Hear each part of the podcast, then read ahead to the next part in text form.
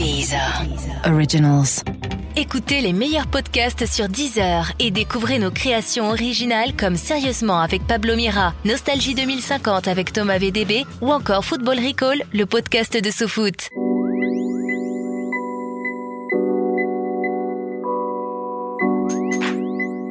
Salut, c'est Mehdi Maizy. Retrouvez-moi en compagnie de MC Solar dans le deuxième épisode de Speakeasy. On y parle de son parcours, de son incroyable carrière, de l'album Géopoétique et même du tout premier morceau de Kery James. Claude, merci d'être là. Merci à vous. Moi, je voulais poser une première question. À chaque fois qu'on parle de toi, que les médias parlent de toi, il y a souvent des termes tels que poète, poésie qui rentrent en compte, etc. Et je me demande si parfois c'est pas plus un fardeau à porter. C'est-à-dire qu'en fait, t'as ton histoire, tes classiques, tes succès, et j'ai l'impression que tu dois toujours finalement faire face à ta propre, quelque part, histoire, voire ta propre légende en fait. Est-ce que parfois c'est un peu compliqué de toujours devoir tu vois, garder ce niveau-là ? C'est vrai, il y a des choses un peu compliquées, c'est-à-dire qu'on a une image, alors que la vie c'est l'évolution, quoi. C'est le darwinisme musical. Ouais. Et puis on aime toujours ce qui est opposé à soi. Mais je comprends un peu l'image que j'ai. C'est parce que c'était au départ où il y avait comment on appelle ça, des images, des stéréotypes sur le hip-hop. Et moi, je savais que dans les premières choses que je devais faire, je devais les rendre le plus, littéraire possible. Pas que parler à nous-mêmes, mais parler à d'autres. Et donc, la chose que j'ai trouvée, c'était d'écrire bien, histoire de donner des lettres de noblesse. Et puis, je me suis habitué. Et puis ça me donne un standard aussi. C'est-à-dire que, je sais pas, aux États-Unis, il y a un rap qu'on appelle le rap bébête. Je me dis, je vais pas en faire trop. Mais par contre, je vais pas faire du rap conscient parce que j'ai toujours été mettre un peu de rigolade dans mes choses. C'est vrai que quelquefois, je me mets des standards un peu trop hauts. Mais quel plaisir aussi quand c'est bien écrit. Et puis comme je considère les choses pas comme une compétition, ça laisse de la place aux autres, quoi. Je suis pas sur le même terrain, quoi. Je prends pas le même poste. Est-ce que l'image parfois, et ça c'est vrai, t'as jamais fait de rap conscient, t'as jamais fait de rap moralisateur, mais parfois on t'a donné cette image-là de rap intello. C'est un horrible mot, hein, mais je pense que tu l'as entendu. Parfois c'était un compliment fait par des personnes qui connaissaient pas bien le rap, mais pour qui t'étais peut-être un rappeur rassurant. Parfois c'était par des gens du rap qui avaient du mal quelque part à accepter ça à cette époque-là où le rap était encore dans une guerre de crédibilité, etc. Alors que toi tu venais de ce truc-là et t'avais pas fait une crédibilité à chercher. Est-ce que ça t'a fait non pas mal, mais est-ce que ça t'a dérangé cette image-là ? À un moment donné, oui. À un moment donné, je sais pas, au bout du deuxième album, en plus, surtout, je sais exactement d'où je viens, je connaissais presque tout le monde. Et puis, j'avais le sentiment de faire une musique rap normal, qui était un peu comme le rap des Native Tongues ou de KRS One ou des gens qui racontent un peu des choses et qui sont pas que dans l'ego trip. Et on dirait que les gens ils comprenaient pas.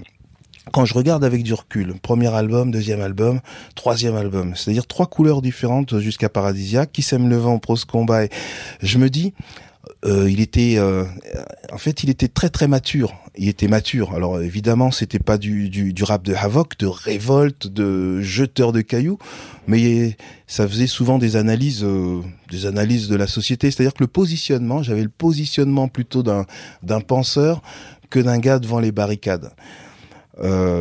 Mais il y a toujours quelque chose qui m'a quand même poussé, c'est me dire que tous ces gens que j'ai croisés au Globo, Bobino, dans les soirées et n'importe où, je ne voulais pas être dans le même créneau qu'eux pour une raison très simple, je me croyais très fort. Alors comme c'est mes amis, je dis chacun a son...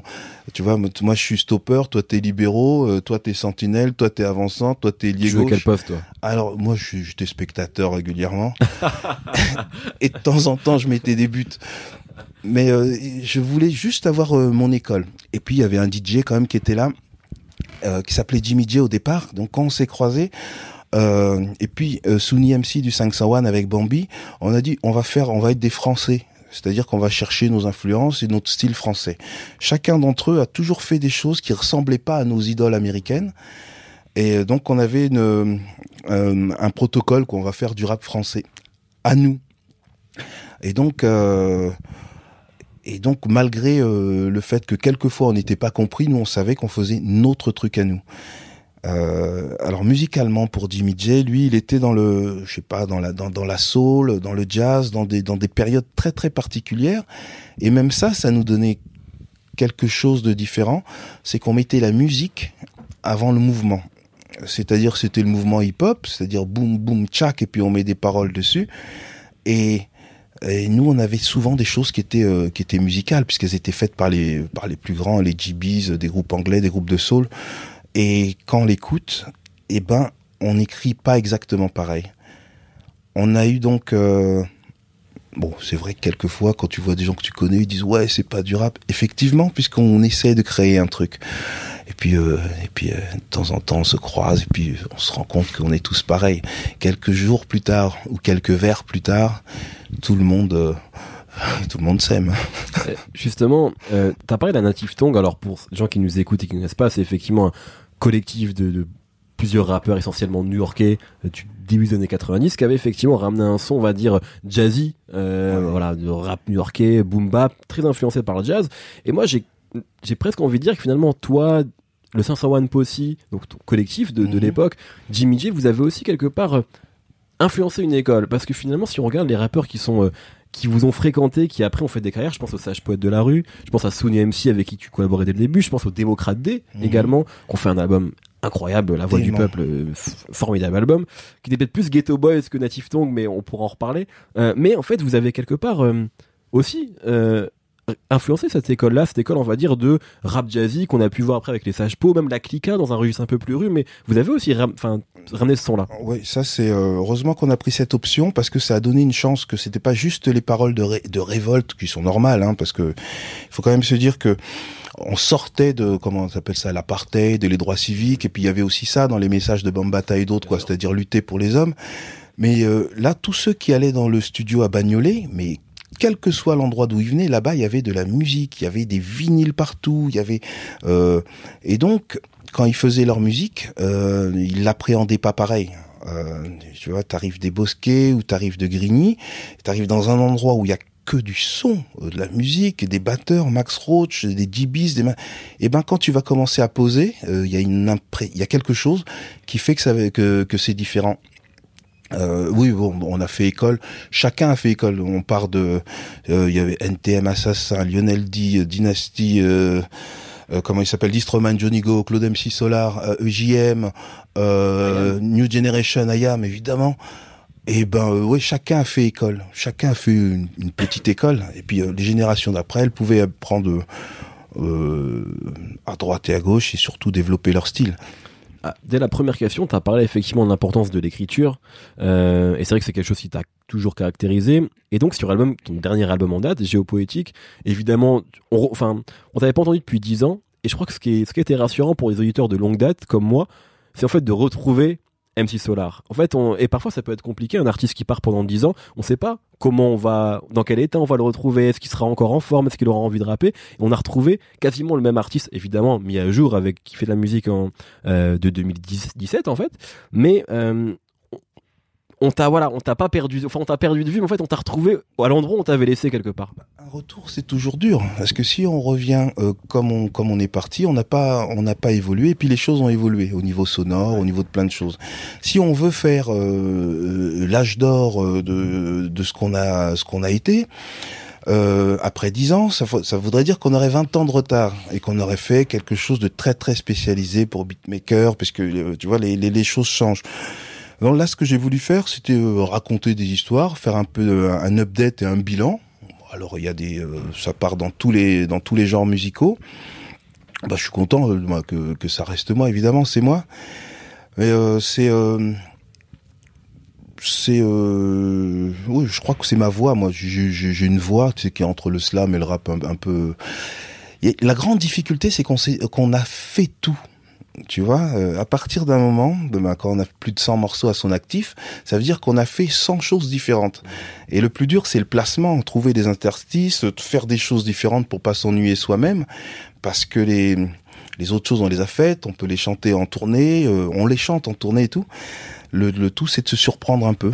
Bon, je sais pas comment il est pris à droite ou à gauche, mais en tout cas, il y a une difficulté. Plus on fait des choses, moins on a d'espace de liberté, puisqu'on a déjà pris les terres immergées. Donc, il faut aller en chercher d'autres et trouver des... Bon, évoluer, quoi. Sur l'écriture, justement, sur album, par exemple, il y a quelque chose qui est toujours caractérisé, c'est jouer avec les mots.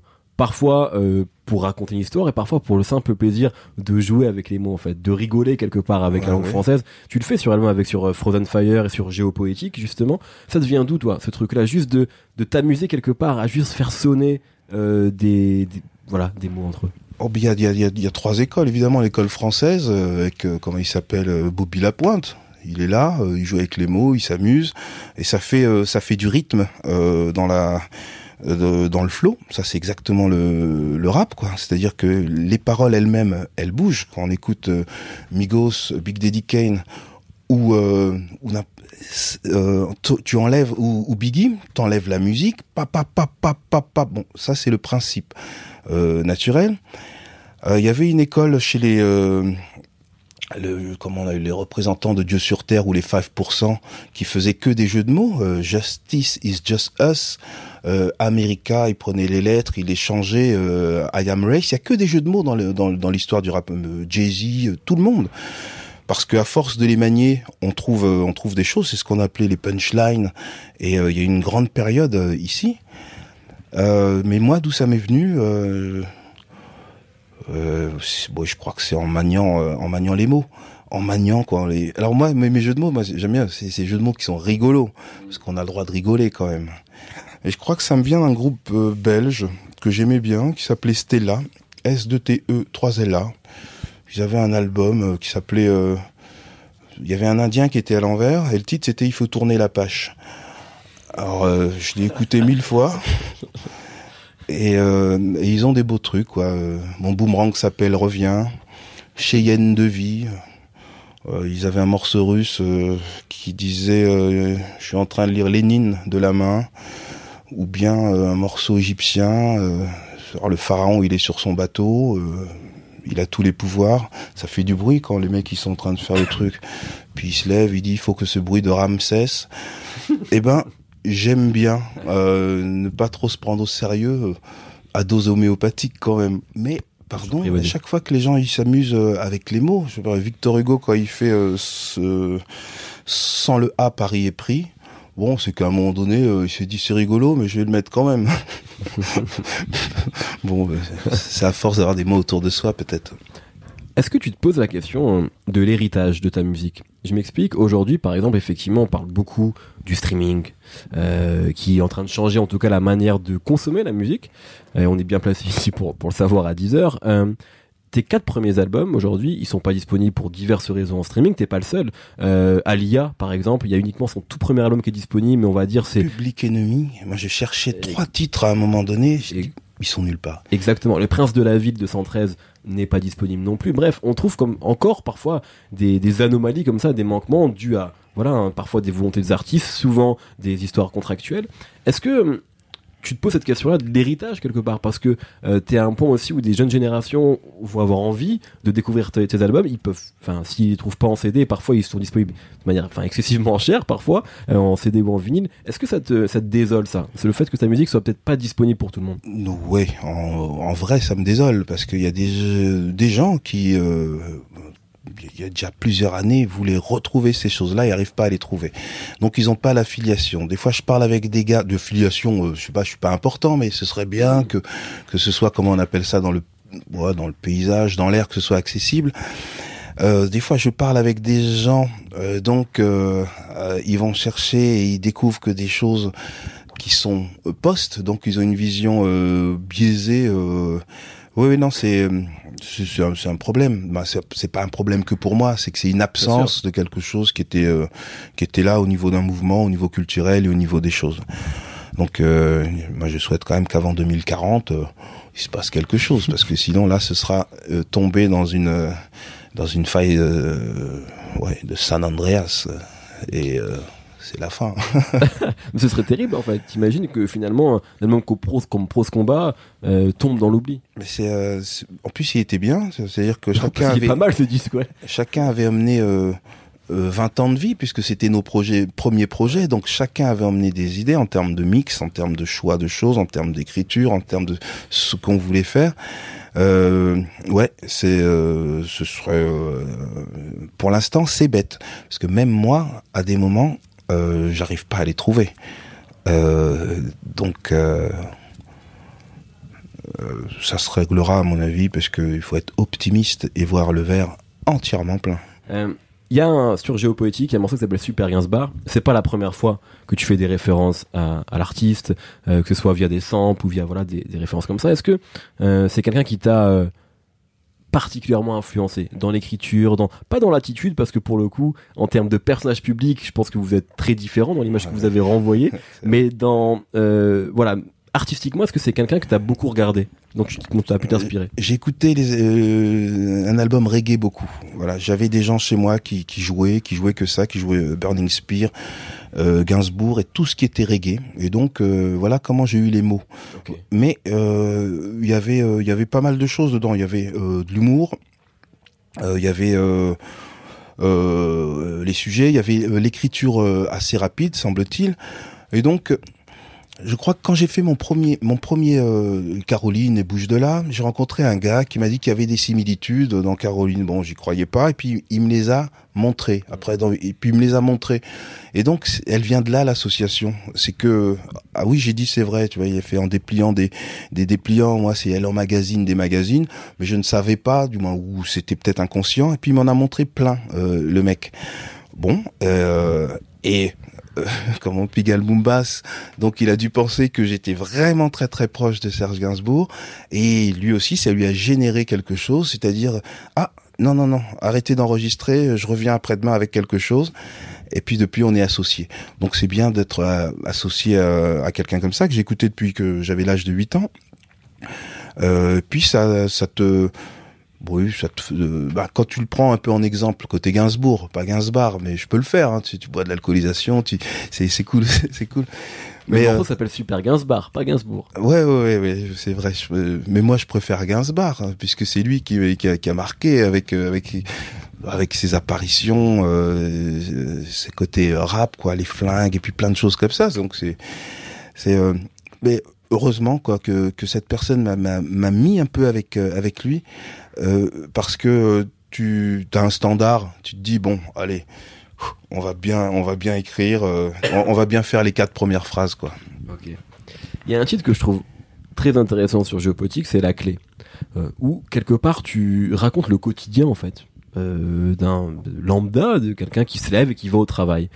Et on se pose la question, notamment au travers des interviews que tu as pu donner sur les 10 dernières années, on a l'impression que ton quotidien, c'était pas celui-ci justement. Tu avais peut-être le quotidien de quelqu'un qui a pris le temps pour lui, pour créer, pour profiter de ses proches, pour faire d'autres choses. Mais est-ce que justement toi, tu as un quotidien qui peut être proche de ce que tu racontes dans cette chanson-là, ou c'était purement de l'observation et du storytelling comme tu le fais sur d'autres titres? C'est On se lève alors, c'est pas La Clé. Oui, On se lève, pardon. La Clé, c'est aussi l'histoire de quelqu'un. Non. C'est pas quelque chose que j'ai vécu avant, parce que quand j'étais à l'école, fallait trouver mais c'est les gens que je vois. C'est une phrase que j'aimais bien, c'était la France qui se lève tôt. Et quand on se lève tôt, on voit on voit des gens dans le bus, et c'est pas les mêmes. Et c'était ça que je voulais raconter, ceux qui se lèvent tôt le matin, qui vont travailler, qui vont Et puis, pour pas être caricatural, il y a un deuxième point, c'est-à-dire que c'est métro, boulot, dodo, tombeau, voilà, j'ajoute. Et quelle que soit la situation dans laquelle on est, il faut prendre le temps de vivre autre chose. Pas être dans une routine. Qu'on développe une start-up pour ceci, ou qu'on soit dans le quotidien, là c'est Claude qui donne des conseils, mais c'est aller chercher autre chose, quoi. Autre chose, mettre le superflu dans son emploi du temps comme si c'était essentiel. Voilà, et comme ça, au moins tu vis ces choses-là et tu les mets pas plus tard. C'est quelque chose que tu tiens, ça. Ouais. Mais mon quotidien, c'est quotidien d'un musicien, c'est-à-dire on peut se lever un peu plus tard, on peut à peu près voir ce qu'on veut culturellement, on peut à peu près faire ce qu'on veut. Non, là je racontais la vie des gens de la population qu'on peut voir si on se lève tôt dans le Val-de-Marne ou dans la région lyonnaise ou dans une zone périphérique. Il y a un morceau justement qui s'appelle Les Mirabelles sur l'album. Est-ce que ça a été important, où tu parles d'un village en fait, est-ce que ça a été important pour toi de sortir de Paris et de la région parisienne justement, peut-être pour te confronter au reste du pays et peut-être pour sortir aussi de certains clichés que tu pouvais avoir dans ta tête à l'époque quand tu étais jeune? Est-ce que ça a été salvateur pour toi? C'est quelque chose qui sauve, et je le vois pour moi, c'est-à-dire tu commences, tu racontes ta vie et le local, t'as une chanson qui donc tu vas aller voir Ponto de Mer, le sud, le nord, le centre et tout ça, et déjà tu n'es pas pareil. Je le vois même chez les autres générations de rappeurs. Au départ, ils ont un discours, ils se rendent compte qu'ils sont connectés avec des gens de leur âge, de la même génération, mais qui ne sont pas pareils. Et dans leur deuxième projet, ils font, comment on appelle ça, une concorde, quoi. Ça leur enlève les œillères. Ça enlève les œillères, quoi. Tu te rends compte que t'es pas en bas de la tour ou avec tes potes ou avec votre logiciel, et qu'il y a d'autres gens qui sont exactement comme toi, qui ont le même vécu et qui le prennent différemment. Et chacun, je les vois un album et demi plus tard, parler différemment et parler juste finalement. Oui, c'est très très important de bouger, de voyager, d'avoir la chance de bouger et de voyager. Ça fait grandir. Et puis quand ils vont à l'étranger ou quand on va ailleurs, et ben voilà, on écrit les choses différemment. On va puiser d'autres influences. Ouais, c'est. Moi, je parlais avec quelqu'un il y a pas très longtemps, je le regarde, tu vois, je lui dis, il est tranquille, etc. Mais parce qu'il a été sauvé par le rap, c'est le manager d'un rappeur, il était dans le même quartier à Marseille, je lui ai dit, t'es bien content que le rap, il existe, hein? Il m'a dit oui, avec un grand sourire, parce qu'il a appris plein de choses qu'il n'aurait pas pu vivre sans cette musique et sans bouger. Est-ce que toi, le rap t'a sauvé ? Oui, je crois qu'il m'a sauvé, il m'a fait visiter des endroits rigolos. J'aurais pu bien partir. Moi, je suis pas trop dans la délinquance et les choses comme ça, parce que j'ai toujours été passionné par le rap, le ragamuffin, et puis bon, la musique pas spécialement, mais le rap et le ragamuffin, tu vois, des rastas avec des baskets, et puis des gens qui sont en train de taguer leur nom et qui prennent qui rappent, quoi, sans micro. Le hip-hop en fait, enfin vraiment ce qu'on a appelé le hip-hop au début, ce mouvement-là. Ouais, ça m'a ouvert culturellement à beaucoup de choses. Ça m'a ouvert à beaucoup de choses. Sans cette chose-là, on n'aurait pas pris le train pour aller à d'autres coins, on serait pas intéressé à des gens qui naissent à Marseille, je serais pas allé faire des cours d'ethnologie à Paris 8 sur ce mouvement-là, puisque ça m'a ouvert plein de fenêtres. Je parle quelquefois avec des gens, ils connaissent Atlanta et tout ça, alors qu'ils n'ont pas bougé, donc ils ont fait... C'est une étude, et ça m'a vraiment beaucoup servi, on s'est fait tous nos potes, toute notre culture musicale dans un espace-temps particulier. On a vu passer des danses, on est allé voir les taggers, on est allé voir les beatboxers, ceux qui dansent par terre, ceux qui dansent debout. On avait toujours quelque chose à faire, un programme. Ouais, ça a sauvé. Quand j'ai vu quelques années plus tard que dans tous les coins de l'Hexagone, les gens, au lieu d'aller au centre aéré faire des ballons prisonniers, faisaient des cours de hip-hop, et j'ai dit, waouh, c'est pas possible. Non, ça sauve, hein, ça sauve. Tu dis que le rap t'a permis de visiter beaucoup d'endroits rigolos. Est-ce que tu peux me donner un endroit rigolo que t'as vu grâce au rap ? Moi, j'ai vu un endroit rigolo, ça s'appelle Wuppertal, ou je sais pas comment ça se prononce en allemand. C'est une ville en Allemagne, pas loin de Düsseldorf, je crois. Et où on allait souvent, il y avait un petit club de 300 personnes avec une fille qui s'appelait Valentina. Et quand tu allais jouer là-bas, il y a un métro aérien, une école de danse de Pinabouche ou de je sais pas quoi, un restaurant chinois, voilà, c'est les trucs que je mets. Et puis cet endroit où on se prenait un peu pour des Américains, parce qu'on arrivait, on était un peu foncés. Alors je dis Sages Poètes de venir, après je dis un tel de venir, et c'est tout petit, il y a de l'énergie, c'est pas grand chose, hein, c'est une ville d'Allemagne, mais avec une salle qui est exactement bien construite, du son, et c'est super. Mais sinon, pour beaucoup, on va dans plein d'endroits. Mais là, c'était une mec. Sinon, pardon, quelquefois aussi à Vienne, en Autriche, tu te dis, bon, et puis c'était super parce qu'on faisait l'effort de venir d'aller là-bas, il y avait une bonne ambiance. Un peu moi comme j'imaginais les ambiances new-yorkaises et tout ça, et ben là-bas, c'était ça. Pour nous, c'était ça. D'ailleurs, c'est un petit rêve. C'était un petit rêve pour nous, mais eux, ça leur faisait vraiment plaisir, quoi, de nous voir arriver. Ils avaient une belle ambiance. C'est vrai que tu viens de parler de l'Allemagne, tu viens de parler de l'Autriche, et à l'époque, dans les années 90, t'étais finalement un des seuls rappeurs français, si ce n'est le seul, je vais pas dire de bêtises, mais dont la musique s'est exportée, en fait, au-delà des frontières. Alors, pas uniquement en Europe ou dans la francophonie, mais même aux États-Unis. Moi, lors de mon premier voyage aux États-Unis, j'ai vu certains de tes albums dans les bacs là-bas. Et c'était un peu, c'est vrai, la Mecque, quoi. Enfin, c'est toujours la Mecque, même, je veux dire, du rap et du hip-hop, surtout à l'époque. Comment t'as appris ça? Le fait, quelque part, d'être connu par des rappeurs américains, d'avoir collaboré avec certains d'entre eux, notamment Guru sur Jazz Matas. Est-ce que c'était une sorte d'adoubement tout ça? Oui, c'est...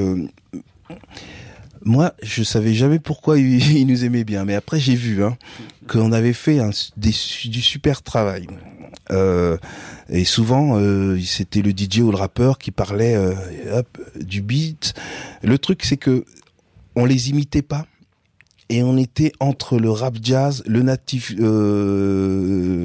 tongue, et puis même, à un moment donné, il y a eu les Digable Planet, c'est ce live, et on avait un truc entre Japon, Angleterre, Islande, Björk et tout ça. On était dans le même truc, c'est-à-dire des gens qui voulaient pas suivre la norme un peu gangsta ou machin. Puis bon, bref, c'était à peu près naturel. Mais par contre, quand j'étais là avec des gens, je me disais toujours, qu'est-ce que je fais là? Qu'est-ce que je fais là, tu vois Fat Joe là qui est là, tu vois un tel, tu vois Old Dirty Bastard, je sais pas, toi t'es là et attends, et moi je suis discret, je dis même pas que c'est moi et tout. Puis d'abord t'es plus petit, t'arrives. Mais heureusement, il y avait un gars qui arrivait à jouer le truc. Avant d'entrer dans les endroits, il mettait un son à fond comme ça pendant 4 minutes. Il dit, qu'est-ce que tu fais? Il dit, c'est pour te faire marquer quand tu sors. Et bon, ça marchait. Non, mais je rencontrais des gens. C'était... Il y avait un respect, mais c'était musical. C'est vraiment à chaque fois qu'ils nous posaient des questions. Ils rencontraient presque tous les Parisiens quand ils allaient dans les studios. Je voyais pas, vraiment je voyais pas, quoi. Je vivais une espèce de rêve, j'étais là à côté, mais je voyais pas. Et puis ils nous ont toujours parlé en humain. Je parle de Roots, tous les gens que j'ai rencontrés, Guru, premier, adresse, tu viens quand tu veux, tu vas des années après, c'est le même code, c'est ouvert, tu vois toutes les générations. Mais j'ai de la chance d'avoir rencontré que des gens à dimension humaine. Ouf. Voilà, ouf. Okay. Tu parlais tout à l'heure de ton amour pour le rap et pour le ragamuffin.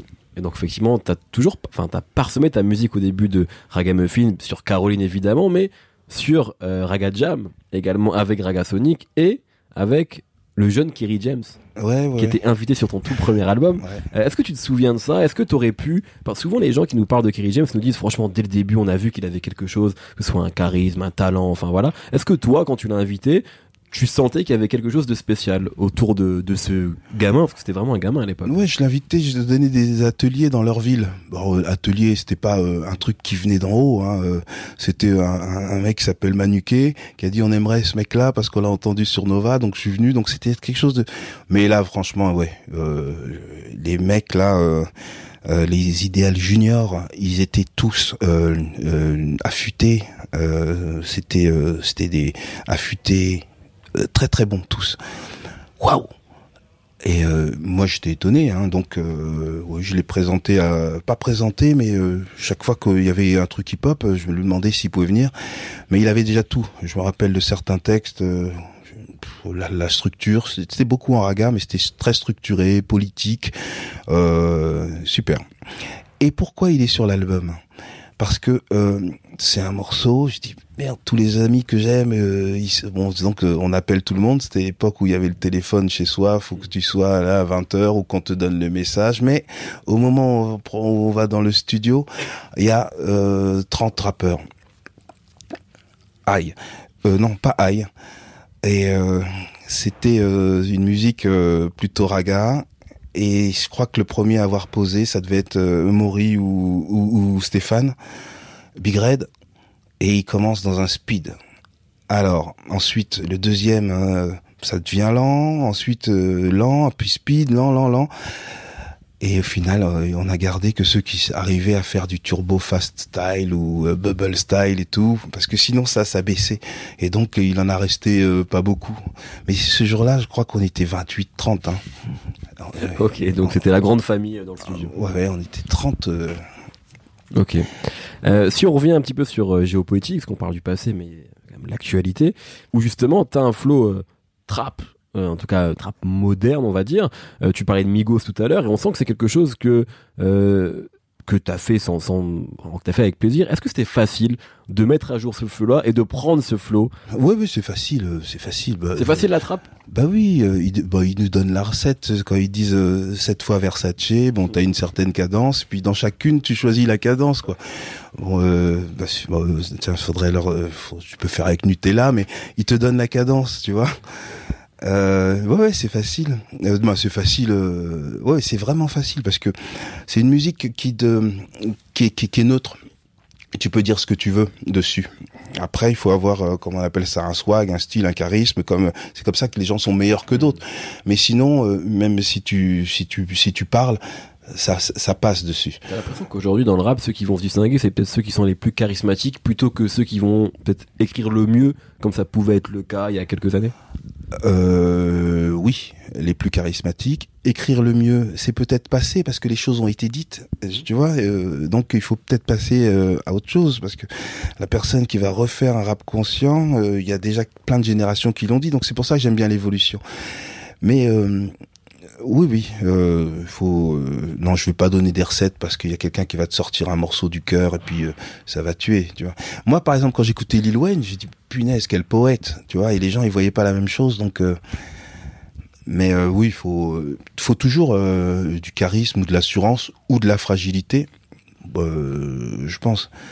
Mais comment on appelle ça, le style là un peu à la Migos. Et moi, ce que j'aimais bien, c'est que IAM, il le faisait avant, et puis tous ceux qui faisaient du ragamuffin, ou Pablo Master aussi, hein, quand t'écoutes, c'est en haut, c'est moi Pablo, les blancs, les noirs, on est tous, tu le remets sur un rythme trap, et c'est exactement les mêmes patterns que, je sais pas, une quarantaine de morceaux que j'ai écoutés. Donc, c'est la même histoire, et ça reste du rap, hein. Ça s'appelle trap, mais c'est du rap, c'est une suite, une école. Et donc, ce morceau, parfois, il a pu être, en lisant des choses, il a pu être vu comme une sorte de critique, justement, parfois négative, du genre trap, on va dire, de l'évolution du rap.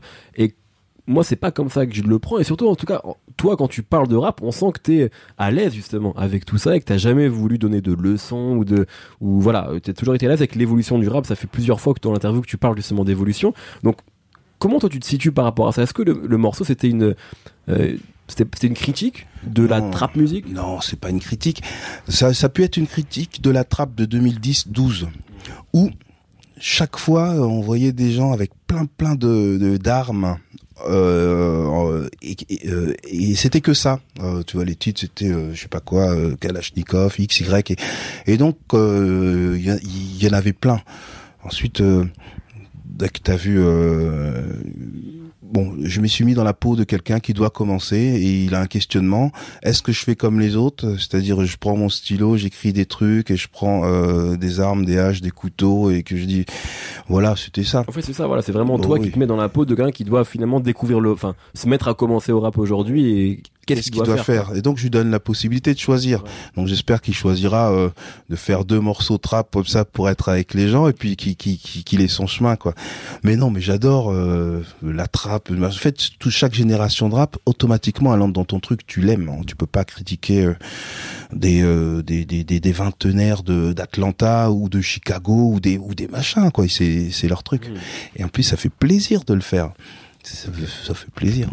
Il y a quelque chose qui m'a alerté, c'est la tollbox à la fin de son automne et la prod d'Adam et Ève, en fait, qui est très californienne, enfin, voire même avant, en fait, parce que parfois on se dit c'est du G-Funk, en fait, non, je crois que c'est presque avant la G-Funk, en fait, c'est presque de la funk, ah, oui, carrément Adam et Ève. Ouais. Est-ce que t'as cet amour aussi? C'est vrai que c'est quelque chose qu'on n'a pas forcément tant entendu que ça dans ta musique. C'était plus le jazz ou plus d'autres choses. Mais c'est ce côté funk, Tollbox, Roger Troutman, tout ça, on l'a pas. C'est pas quelque chose que t'as tant abordé que ça dans le passé. C'est vrai, parce que moi j'ai commencé avec les samples. Ouais. Et donc les samples, ils pouvaient pas prendre ces trucs longs, etc. C'est juste historique, hein, je crois que. Et puis. Là, c'est un concours de circonstances. Tu sais, pendant qu'on faisait l'album, il y a Christophe Viguier, alias Jimmy Jay, qui a sorti un morceau que j'avais fait un soir, le seul funk, s'appelait Sentinelle Nord. Ah, mais tu sais faire de la funk, on m'a dit. Je dis oui. Et ben moi, je suis un spécialiste de la talkbox. Je vais te faire un morceau. Parce que mon gars là, il adore la talkbox, Roger Troutman et tout ça. Il en avait déjà mis en l'an 2000, 2001. Sur 5e As d'un morceau qui s'appelait Baby Love, il a pu s'amuser et là il s'est dit ah tu sais faire de la funk et il m'a fait un morceau funk. Ouais mais c'était pas mon école parce que nous dans notre atelier il y avait personne qui en faisait. Alors que de l'autre côté, je sais pas chez Gynéco, le gars qui faisait pour eux qui avait un nom le producteur? Ouais. Il y avait Ken Kesey qui avait produit Ken Kesey. Je sais pas, Getch, Iso, peut-être qui produisait beaucoup, etc. Et puis non, mais à un moment donné, ils ont eu un gars, bah voilà, tout cela, je les vois, mais, alors c'est pas Jimmy Finger. Ouais, je pense à Jimmy Finger. Bah, ouais. Bah voilà, c'est Jimmy Finger. Ouais, Jimmy Finger. Okay. Ouais. Qui a produit tout Arsenic. Voilà. Ouais. Et eux, ils avaient ce truc-là, mais nous, on l'avait pas dans notre école. Quand on regarde tout ce qui s'est passé, dans tous les gens qui sont venus, nos producteurs, DJ, ils n'avaient pas cette école-là, donc j'en ai jamais fait. Ça se trouve, j'en aurais fait avant. Ouais, mais en tout cas, il est passionné par ça, hein, un des compositeurs. D'accord.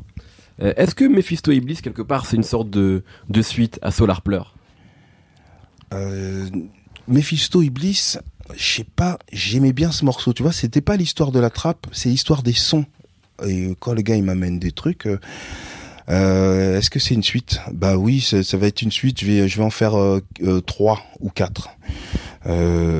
Oui, parce que c'est des façons d'aborder des thèmes et d'influer sur le comportement. Bon, je sais pas ce que ça veut dire, mais on écrit des choses qu'on n'a pas vécues et qu'on vivra pas. Donc ça t'ouvre une porte de créativité. J'avais fait un pacte avec le diable, Solar Pleur partout, celui-là, il m'en manque un encore en synthèse. Je sais pas ce qu'il veut dire ce morceau, mais je l'aime bien, il me fait peur, il me fait rire. Tu vois, tu t'as dit tout à l'heure que tu défendais le droit au superflu, là tu dis je sais pas ce qu'il veut dire ce morceau, et je crois que c'est important aussi de, quelque part tu défends aussi le droit au juste, enfin comment dire, à ne pas tout réfléchir, à ne pas tout calculer en fait, à bosser dans l'instant en fait, t'es quelqu'un je pense de beaucoup plus instinctif que ce que parfois les gens on prie de toi, tu sais, où on a pris effectivement ce qu'on disait en début d'interview, le rappeur quelque part, un télo qui doit forcément tout calculer, enfin, alors quelque part quand on discute avec toi, on se rend compte que t'es cool quoi, enfin t'es presque le rappeur cool par excellence en fait, alors que c'est pas forcément toujours ce que les gens ont retenu, je trouve. Ouais, mais c'était pour défendre le rap au départ, en disant que oui, c'est pas juste de la caricature, donc peut-être qu'on a gonflé cette partie-là, mais quand on écoute bien, qu'on écoutait bien, y avait beaucoup de rigolade quand même. Toujours, attends, il faut... Mais d'ailleurs, tous les rappeurs que j'aime bien, ils me font rigoler, quoi. Ouais, comme qui, par exemple? Alors, Eminem, tu rigoles. Bah moi, à un moment donné, quand j'accroche avec un rappeur, c'est qu'il m'a fait une phrase qui m'a fait rigoler. Ils ont des lingots d'or, on a des poissons panés. Ça, c'est une phrase de La Fouine. Je dis, oh putain, c'est beau. Ça fait, tu vois. Mais Ghetto Boy, attends. Quand le gars il est là, the beach is in the shower, je sais pas, je lui donne un coup de coude, tu vois qu'il rigole quoi, ouais. Tu vois. Attends, c'est pas fini, il y en a plein. Snoop, tu vois les premiers albums, t'entends tout ça, Gin and Juice, etc. Mais tu vois qu'il s'amuse. Alors il raconte comment on appelle ça, son assassinat, son truc, mais on sent que c'est jubilatoire. Il y en a Booba. Tu vois, les phrases qu'on appelle les grandes punchlines, je sais pas quoi, elles sont... Parce que, hop, ça te fait un truc dans le cerveau, quelquefois, c'est souvent rigolo. Et plein, quand on regarde plein de trucs qu'on adore, avec du recul, on voit qu'ils se sont amusés et qu'ils voulaient nous titiller un peu. Tu disais que, voilà, on parlait de Mephisto Iblis, tu disais qu'il te manquait encore un morceau sur ce thème-là. La question, c'est la suite. On va pas, tu viens de sortir Géopoétique, tu vas faire vivre l'album, on va pas te presser. Mais en tout cas, est-ce que toi, tu réfléchis déjà à ça? Est-ce que tu as envie d'embrayer peut-être plus rapidement qu'entre les deux précédents disques, ou est-ce que tu te poses pas la question et que tu verras?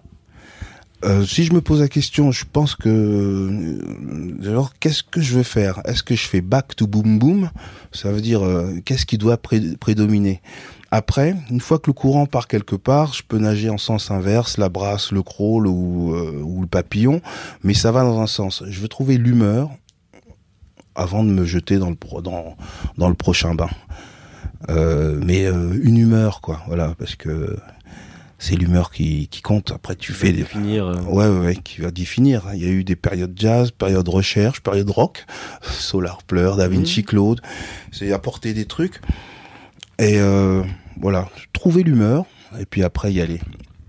Peut-être une dernière question, on arrive au bout de l'entretien. Et je vais...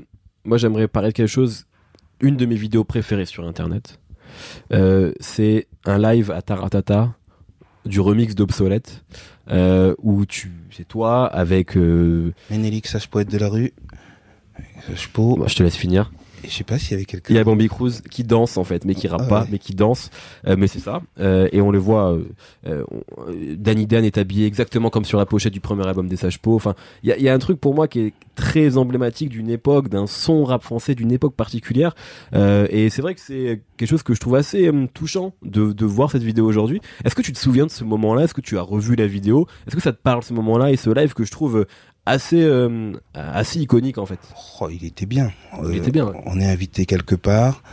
Il y a Kiki Zoxy qui est parti aux États-Unis. Il arrive la veille et c'est super. Il est tout speed et tout. Et puis on arrive, puis on le fait direct. Bon, chacun connaissait son truc. Non, c'était Alors nous on apportait des trucs positifs qui sortaient de notre coin là.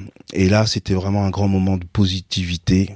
Une grande époque, un son intemporel, je parle, c'est-à-dire doudoum doum, mais je sais pas, tout ce qui était dedans, la façon dont c'était mixé, ce qu'ils ont dit, la liberté des trucs.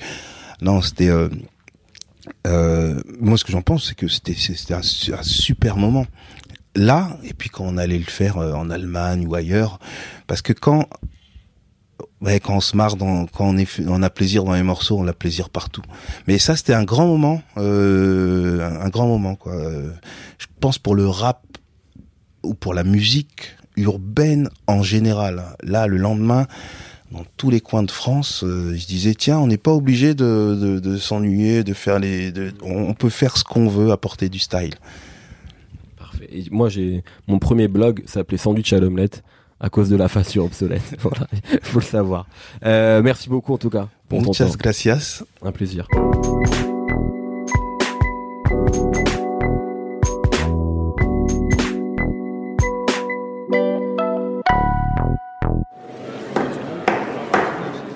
Messieurs, dames, place aux enchères, 10 heures. 5 millions ici. Ah, ça s'emballe, 12 millions. 20 millions par là. Oh, 31 millions! 39 millions ici! 43 millions pour madame! 43 millions une fois, 43 millions deux fois, 43 millions trois fois! Allez, c'est cadeau! Abonnez-vous à Deezer Premium Plus et profitez de plus de 43 millions de titres sans aucune contrainte, même sans réseau. Deezer, le streaming made in France.